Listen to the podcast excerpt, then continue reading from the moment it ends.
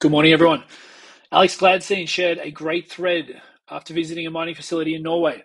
The KryptoVault facility is located in Hønefoss, hopefully I got that right, which is about an hour's drive from Oslo. Facility harness the power of running water to generate electricity to power the Bitcoin miners and secure the network, making the electricity generation almost free beyond the setup and facility maintenance costs, of course.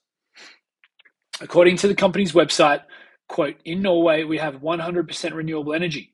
In fact, Norway has the greenest and cleanest electricity in the world with 95% hydropower and 5% wind power, end quote.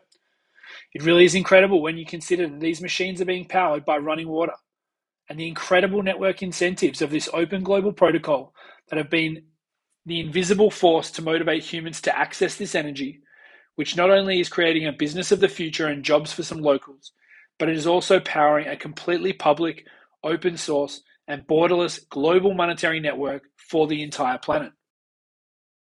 The other thing that is unique to this mining facility is the way that they are trying to integrate and support their local community. One of the largest parts of running a mining facility is heat management and cooling systems.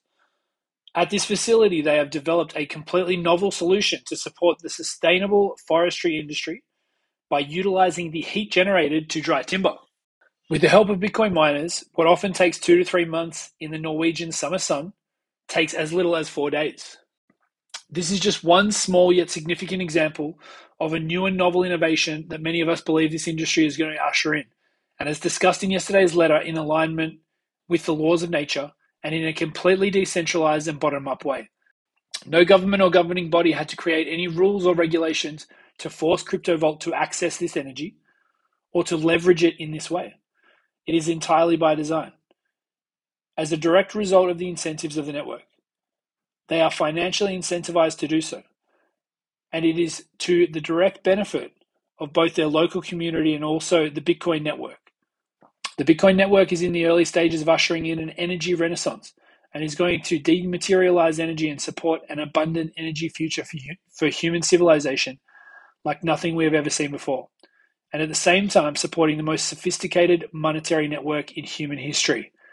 This is just the beginning. It's impossible to be anything other than wildly optimistic about the future with, with developments like this taking place. Hope you have a great day, and I'll talk to everyone tomorrow.